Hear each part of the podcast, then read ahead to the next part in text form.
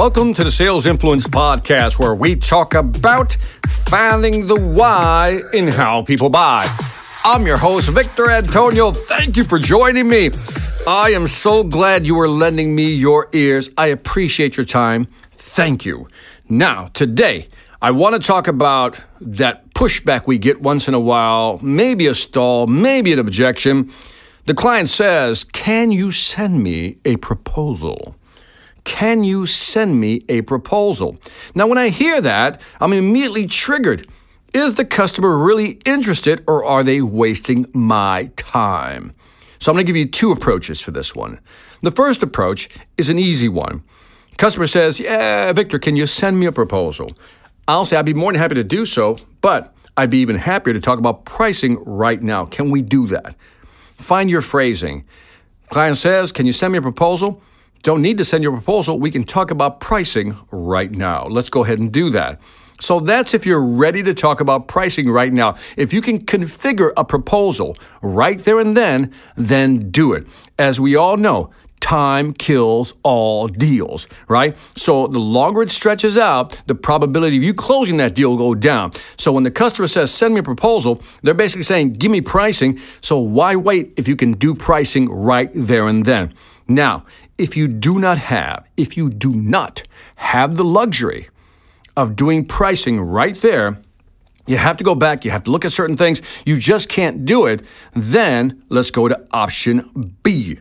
And this is where I'm going to insert a little bit of guilt and I'm going to try to get some confirmation. Let me say that again. I'm going to insert some guilt and I'm going to try to get some confirmation. So, customer says, Can you send me a proposal?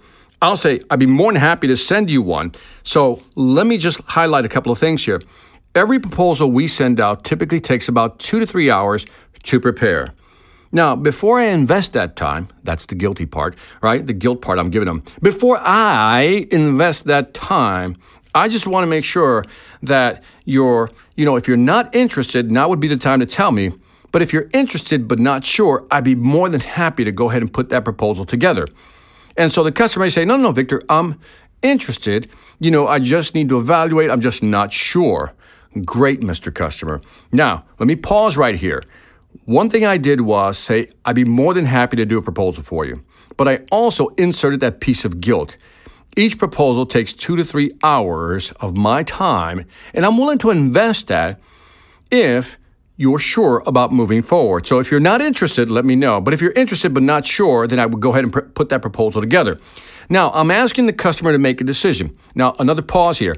For those of you who've listened to my I'll think about it response on my previous podcast, you'll know where I'm going. This is a variation of that with proposals. If you have not listened to my I'll think about it response, then you need to go listen to that right after you listen to this podcast, okay? Now, let's jump back into this.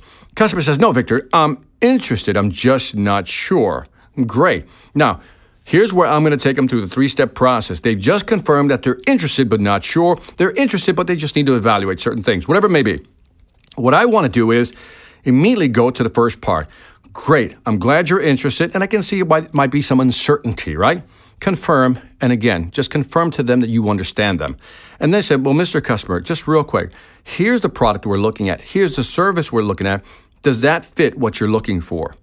And the customer's got to say yes or no. Yeah, that's it, Victor. We really want to do that. Let's say it's roofing, for example. Yeah, that's the type of roof we want. Uh, that's what we're kind of looking at, just doing that part, da da da, whatever it may be.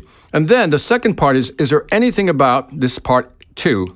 Is there anything about the features that is missing? In other words, okay, great we want to do a roof. This is the house we're going to do. This is the square footage, whatever it may be. Then you're going to say something like this Based on the shingles I've shown you, are you sure that these are the ones you want, or do these, do these meet the specifications you're looking for? And the customer has to again say yay or nay. Yeah, no, no, Victor, that's it. If you're selling, you know, a technology product, let's say software as a service, again, Mr. Customer, let's go to the fit. Does this software fit what you're looking for? Yes. Part B, Features. Does it have the features and functionalities you need to execute whatever you're looking to execute, generate reports, whatever it may be? And they're going to say yes. So I confirm that it is a fit. It does have the features and the functionalities that they're looking for. And then last but not least, I would say something like this.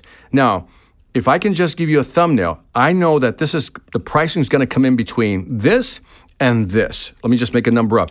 I know by just looking at this proposal, and I will follow up with a formal proposal, but we're looking at somewhere between twenty and thirty thousand dollars. And again, I'll try to move as close to twenty as I can. My question to you is: Does that fit within your budget range? Oh, that's powerful right there. Does that fit within your budget range? Now, this is what I've done. It's a very simple process once you've memorized it. I asked them, one, right from the beginning, I'd be more than happy to invest my time. It takes two to three hours. Before I do that, can you now let me know if you're not interested? Let me know now. Or if you're interested but not sure, which one is it? Victor, I'm interested but not sure. Got confirmation that they're interested, they're just not sure right now. Then I got confirmation that it is a fit. What I'm proposing does fit what they want. Confirmation number three, it does have the features of the functionality they want. For the software, it has certain features or functionalities. For the shingles, it's a certain characteristic.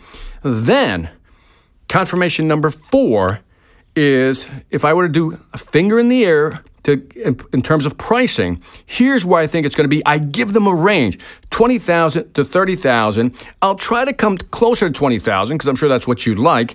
But does that fit within your budget range, 20 to 30. Now they have to confirm if they have the money, if they can do the financing. And again, watch for reactions, especially when you're presenting the pricing and the budgeting, right? The range, because those micro expressions tell you everything. This you can't teach in a book. You as salespeople have to become very aware of the customer's reaction when you present certain things. So when you present the price range, it'll tell you. If you look closely, you'll see it you will see it in their face, in their body language, whether they like the pricing or not. And that'll tell you everything you need to know. Now, you could go for the fifth confirmation. This might be pushing hard, and that is that when are you looking to start? Out of curiosity, Mr. Customer, when are you looking to start? Now, be careful with that last one. When are you looking to start? Because or when are you looking to get this done? Because if you insert it at the end of this conversation, it sounds like you're pressuring them. So, this is a question I would insert early in the sales process, maybe right at the beginning. You know, when I'm having conversations, when I'm trying to understand what it is they want, I can ask questions like that. Well, I hear what you want. Uh, when are you looking to get started? And they'll let you know then and there. I would insert that question at the beginning of the sales process. If you put it at the end of the sales process, which I've seen people do, it comes across like you're pressuring the customer. So, again, let me do a quick review of this.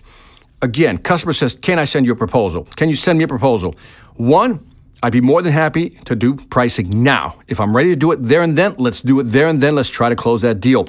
Option two is to say, I'd be more than happy to send you a proposal, two to three hours investment before I invest that time, I just need to know are you not interested? Are you interested but not sure? I'm interested but not sure. First confirmation, check mark. Second confirmation, does this product, does this service fit what you're looking for? Yes. Second confirmation. Third confirmation, does it have the feature, functionalities? Is everything in there that you want, Mr. Customer, that you need? Yes. Third confirmation. Fourth confirmation, based on what I'm looking at right now, I'm looking at a price range between this and that. Does that fit your budget? Fourth confirmation, great, Mr. Customer. I'll get that proposal to you within 24 hours and I will follow up with you. Is that fair? That's how you would wrap that up. So, again, one of the things you want to do is before you send out a proposal, before you send out a proposal, get these confirmations. Now, the customer can say yes, yes, yes, and yes to all four, right? Interested? Yes, it's a fit. Yet it has the features. Yes, that's the budget range. Does that guarantee a sale? Absolutely not. But here's what you did do, though.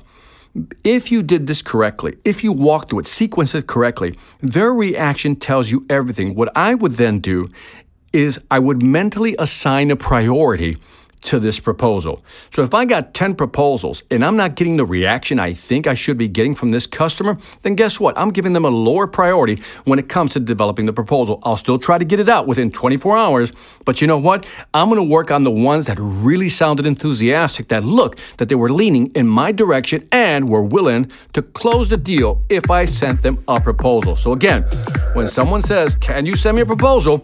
make sure you confirm before you send. And that is it for the Sales Influence Podcast. Don't forget to leave me some feedback on iTunes, Stitcher, or YouTube. Let me know what you think. As always, I do appreciate it. And check out the Sales Velocity Academy. New courses, it continues to grow. So if you want to sell more faster, check out the salesvelocityacademy.com. And lastly, I want to thank you for listening. This is Victor Antonio, always reminding you selling ain't hard when you know how. Take care.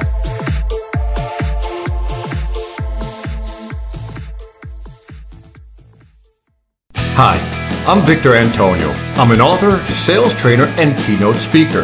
I'm often asked, what makes a great speaker? Is it someone who delivers real content that the audience can use? Is it someone who engages the audience so they're part of the learning experience?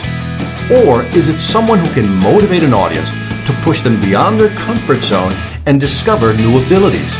The answer is yes. But the most important thing to remember is that I'm not there to look good. I'm there to make my client look good. Simply put, it's never about me, and it's always about them.